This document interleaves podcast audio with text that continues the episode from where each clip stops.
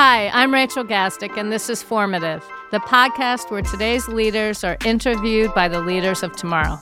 My guest today is artist, writer, and civil rights activist Pops Peterson, whose work explores themes of diversity, social justice, and Americana.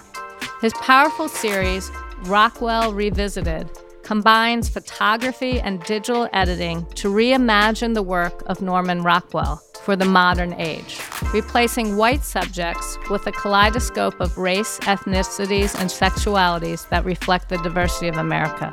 It was the longest running solo exhibition in the history of the Norman Rockwell Museum. We are so pleased to have him join us today. My student co host is Lili from PS 175 in the Bronx. Lili, can you tell us a little bit about yourself? I'm in sixth grade. I'm 11 years old, and I have a younger sister, Nora, and I have a nice little doggy at home. His name's Obi. Lili, can you tell us a little bit about what you like at school? What are your favorite subjects? What do you hope to be in the future? My favorite subject is ELA. Normally it's math, but this year I prefer ELA. And when I grow up, I want to be a veterinarian. So, Lili, we have a really exciting guest with us today, Mr. Pops Peterson. Are you excited to speak with him?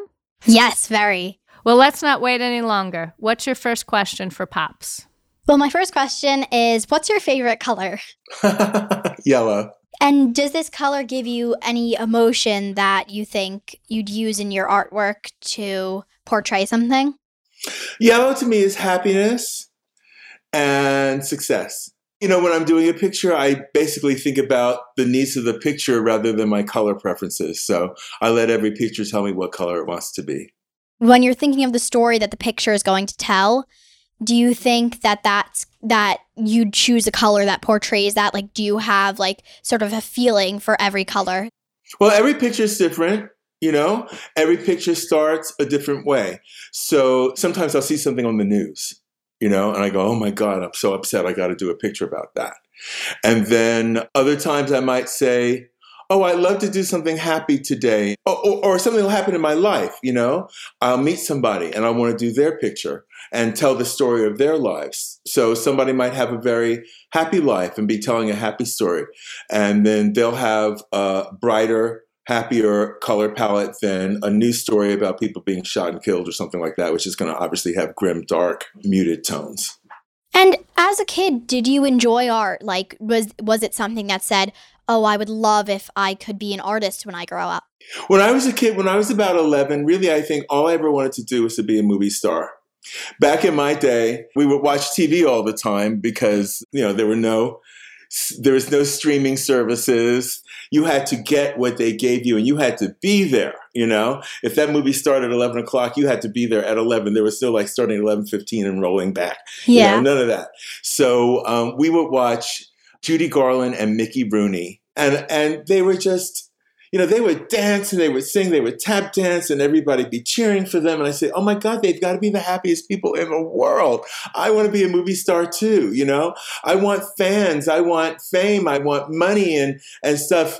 And, you know, it's really something because it turns out they were absolutely miserable people leading horrible, abusive lives. And, you know, so sometimes it's, it's good that you don't get what you wish for when you want it. But I always loved the arts. My mother had me studying piano from the age of four. Wow. Which I didn't really love at the time, I must say. It was just something she made me do. I was always getting on a stage whenever I could. Uh, when there was no play for me to be in, I would be with a poetry group just so I could get on stage every week. But I was good at a lot of different things. I was good at math, I was good at English. But art was very special. And I connected with art later in my junior high years when you know you're more focused as a person and you you know you've tried a lot of different things. And i like swimming and everything but art just to me was was special. And then what actually happened was i saw art as a way to escape my neighborhood because there was a high school that my cousin went to, the High School of Music and Art, and I felt, you know what, I would really be safe there. Because quite frankly, even at, you know, at junior high school age, I knew that I was gay, and I knew that there were people who liked to bully gay people. And I didn't want to have to be in that crowd. So by being an artist, I could go to a place with other artists and feel safe and like I was in my element. So uh, that is part of the power of art that I found, you know, that it can actually, aside from expressing yourself, it can take you places and possibly even save your life if you use it properly as a tool. And when you figured out that you wanted to do art as a career, did you have any doubts like, oh, this might not work out for me or? My doubts were before I began my career. So when I was in college, still wondering if I could really make it and be that person, I was doing very well as a writer. I had some plays produced and I was published in the New York Times before I was even out of college. I had quite a few distinctions. But I was very fortunate in that as a writer, I got to meet other successful writers and I realized it's something that somebody could actually achieve. The one thing they all had in common was that they went for it. They didn't say, oh, I might not make it. They just went for it. And they went for it over and over and over again. And I said, if the other people can make it, I can make it too. So it just proved to me you just got to go out there. You got to keep slugging away. You got to believe in yourself because you're the only one that's going to make it happen. But I had to stick with it for a long time. So, how, like, I've been wondering this. How did you get your nickname Pops? When Facebook was new, I got a friend request from Coventry, England, from this woman I, you know, had no connections with, somebody she wanted to be my friend. And she was interesting to me because she was white, but she had these four biracial kids, and there was no father in the picture. And I said, yeah, you know, I'll be friends with them. This is interesting. I want to, you know, be in touch with this family. So I became friends with her two oldest kids who were just the only ones old enough to be on Facebook as well. And one was a son about the age of my daughter. And so seven years go by and it's like merry christmas oh great shoes i love that meal you're eating you know that goes on for, for like seven years. And i wound up in england and i wanted to meet them and hear their voices because there wasn't a lot of video on facebook at that time. And the only one who could come was the son. So my husband and i met him for drinks and we just going to talk to him for 15 minutes but we we got along. So we actually wound up going out to dinner and it was just we had such a great time. And so um, my husband actually went to the bathroom at one point, and this guy, I'm not going to tell you his name because he's very shy, but he said to me, Maurice, I've never had an older man in my life that I could look up to, and I wanted to be you. And I could have fainted, you know? And this was really the pivotal point because up until this point, I was a disaster. Had just turned, I was celebrating my 60th birthday by taking this trip to Europe. And I saw nothing coming up for me in my life that was exciting. I saw all the years I put into my artwork amounting to nothing. I was as miserable as miserable could be. I was getting old. I was not looking the same as I was. It was like, it was a difficult day. And here was this young guy who wanted me to be and needed me to be all the things I hated about myself. He wanted me to be experienced. He wanted me to be older. All these things that I hated, he found value in. And so, in order to keep in touch with him, I came up with this blog, you know, because I didn't want to have to email him and wait for him to email me back and put that kind of pressure on each other. And then two weeks go by, you haven't heard from him, you get depressed or or whatever. So I just said, I'm just going to put this stuff out there so he can read about me and my feelings. And I changed my name to Pops so he could call me Pops without people thinking that it was weird because everybody would be calling me Pops. So that's how I became Pops Peterson. What would you say for your artwork was the biggest inspiration for you where you thought I could make so many artworks off this? Well, um, the big inspiration that changed everything happened totally by accident. So let me just say that I had I had decided that I had to get back into the art world, you know, and I started a blog and I started illustrating my blog with my own cartoons because I didn't want to just like do clip art and stuff on my blog. So and I had gone to art school.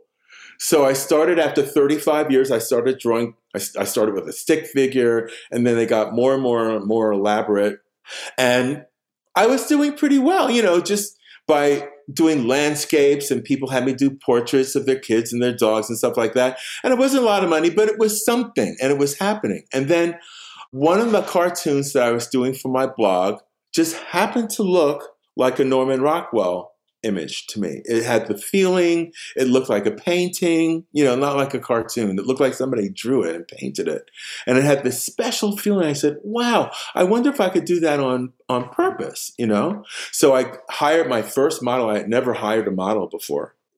And um, I wanted to have that same style to see if I could recapture it. And by golly, it worked.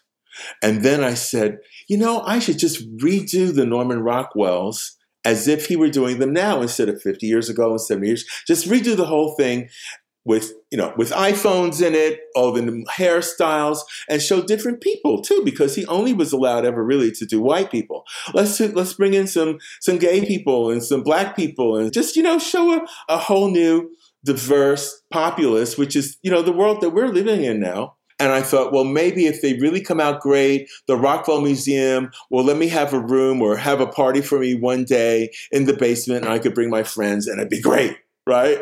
So I had no idea that by doing these images, that I would not only wind up with the longest running solo exhibition in the history of the Norman Rockwell Museum, but I also would have won a civil rights award and started a career as a lecturer and gotten a, you know a literary agent and all these incredible things are happening. So that one image is the one thing that got me the idea that actually changed my life. Was that the first time that you had discovered like this looks like a Norman Rockwell painting, like I should pursue this, like I should keep on going, or had you had you discovered like were you inspired by Norman Rockwell before that?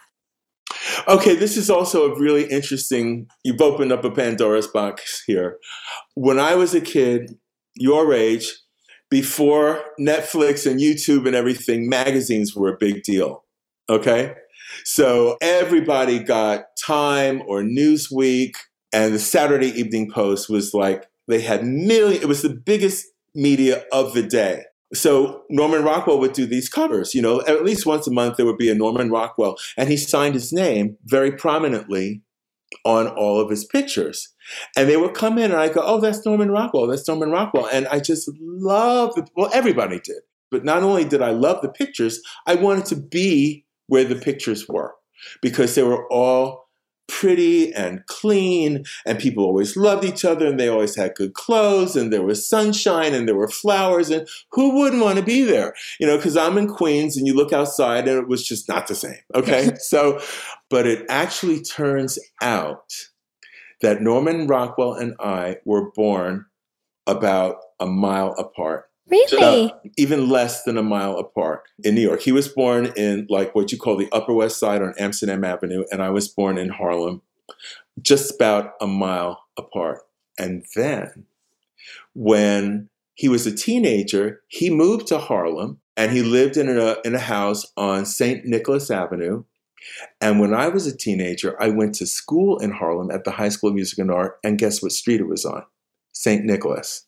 So we were like a half mile apart in our teenage years. I mean, decades apart, but geographically, we moved from three quarters of a mile to a half mile apart, right? And then when I decided to open my business, I came up to Stockbridge, of all places, and then I found out that Norman Rockwell's house was directly across the street. And when I look out my office window, I see his property. Wow. So it's kind of spooky. It's like maybe this has been in the works, in the stars, since the day I was born or before.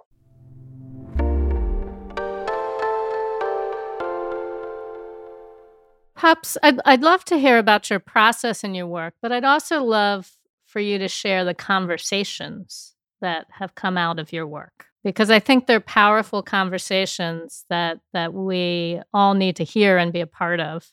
So when you did transform Norman Rockwell's work, how has that fit into your work in civil rights, social justice, Okay, well, when I did these, as I said, I wanted to have fun. I never thought of making money really. I mean, I of course would love to make money, but it just that wasn't it. I just wanted to do something that would be artistic, you know, and, and be interesting in the art world and in the community. And after I had my first show, my first Rockwell show, it totally, totally took me by surprise that people actually thought they were important for the civil rights movement. And let me also say that the last thing I ever wanted was to have anything to do with the civil rights struggle. And that is because as a child, my whole world was engulfed in the civil rights struggle. And we went to picket lines. My mother's mother and father were always going to NAACP meetings, and there were lynchings in the news and and riots, and it's the last thing you ever wanted to deal with. And then things kind of cooled off and things changed tremendously in the 70s after all the riots and everything happened in 1969, 1970. Things opened up a little bit and I could relax a little bit. You could see more people of color in the movies and on TV. And it wasn't, you didn't feel like you were a third class citizen, you know, who couldn't do things that other people were allowed to do. Then Obama got elected and I said, it's all over now. Smooth sailing, easy clear skies.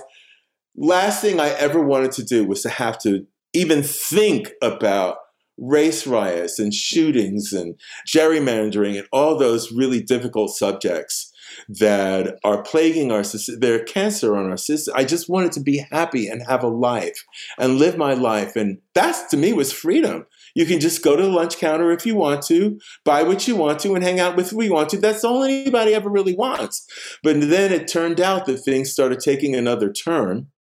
And people thought I, that the message in my images was important and powerful. And, you know, looking at it, of course, you can see I'd show a diverse world where before it was by decree, it was a very segregated world, a very one dimensional world that Rockwell was allowed to paint because they would not allow him to do anyone of color in a prominently featured role in his pictures. You would see maybe a maid or a Pullman porter or something like that, but it was never about the black person or the colored person, uh, you know, or the Mexican or anybody like that. So I'll go in, you know, in a high school full of 200 kids and nobody is uh, on their phone. Nobody's getting up to go to the bathroom. Nobody's passing notes. They are listening and they're learning about people whose lives and the sacrifices that these people made and the work they did allow them to have a free life that they have right now. People that they never heard of before, such as Josephine Baker, a great entertainer and war hero. People like Gordon Parks, who was the first black person who was ever allowed to shoot fashion models. People like Marian Anderson, who was not allowed to sing for the Daughters of the Revolution in their in their hall, and so they wound up having her sing at the Lincoln Memorial. You know, all these people who did amazing things through the decades and the centuries. I'm bringing that to these audiences of high school people and, and young adults and college people and, and even older community groups as well. And they, especially the kids, they walk out of the auditorium like they're like two or three inches taller. And so I find myself in this position now, and I feel so lucky that I can actually do something that people need, you know, that's going to really hopefully, hopefully help to heal our world. And if not the whole world, at least our country. And if not our country, at least the people in the, in the audience will get something that will just give them a little bit more pride, a little bit more strength, and make them want to live on a little bit more. What's an important characteristic? What's a valued characteristic that you wish to have for yourself? For myself? Mm-hmm. That I don't have? Or just something that you do have that you want to make sure that you have for the rest of your life? Oh, okay. I want to keep my optimism. You know, I was kind of born being very optimistic and very outgoing and very loving. So uh, that's what I want to hold on to more than anything. Pops, I want to thank you so much because you've been an inspiration to a lot of us at New York Edge and our kids and our staff, and your work is so important. So thank you for that.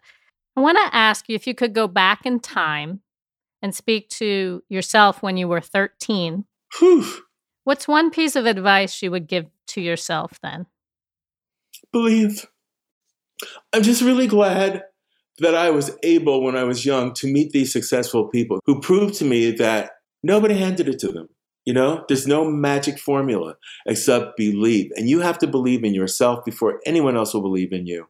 So I would tell myself, believe and, and be persistent and don't give up. And that's what I did, you know. I did believe in myself, but I still have to believe in myself and I still have to be persistent. Because as I said, I think I'm still just now finally at the beginning of what I want to do. Thank you. I think uh, we have some young people that are going to want to follow in your footsteps. So thank you. well, thank you so much. I'm so delighted that you've invited me to your show. Lili, thank you. You gave it was a wonderful, wonderful interview. I really enjoyed talking to you. Thank you. I'm glad. I mean, you. I talk about a lot of adult things, but it's good to see that you know that young people like you are receptive and and not only intelligent enough but open enough to understand what I'm trying to to say. And um, very grateful for this opportunity. Thanks for listening to Formative. I'm your host, Rachel Gazdick, CEO of New York Edge. My co host today was Lili from PS 175 in the Bronx. She was assisted by Jesse Cowan. Our guest today was artist and activist Pops Peterson. The show is produced and story edited by Charlotte Moore Lambert. Post production and original music by Garrett Tiedemann. Production manager Gabriella Montequin and executive producer David Hoffman. Thanks to the whole team here at New York Edge for making this series possible Never miss an episode of Formative by subscribing to the series at newyorkedge.org slash formative or wherever you get your podcasts.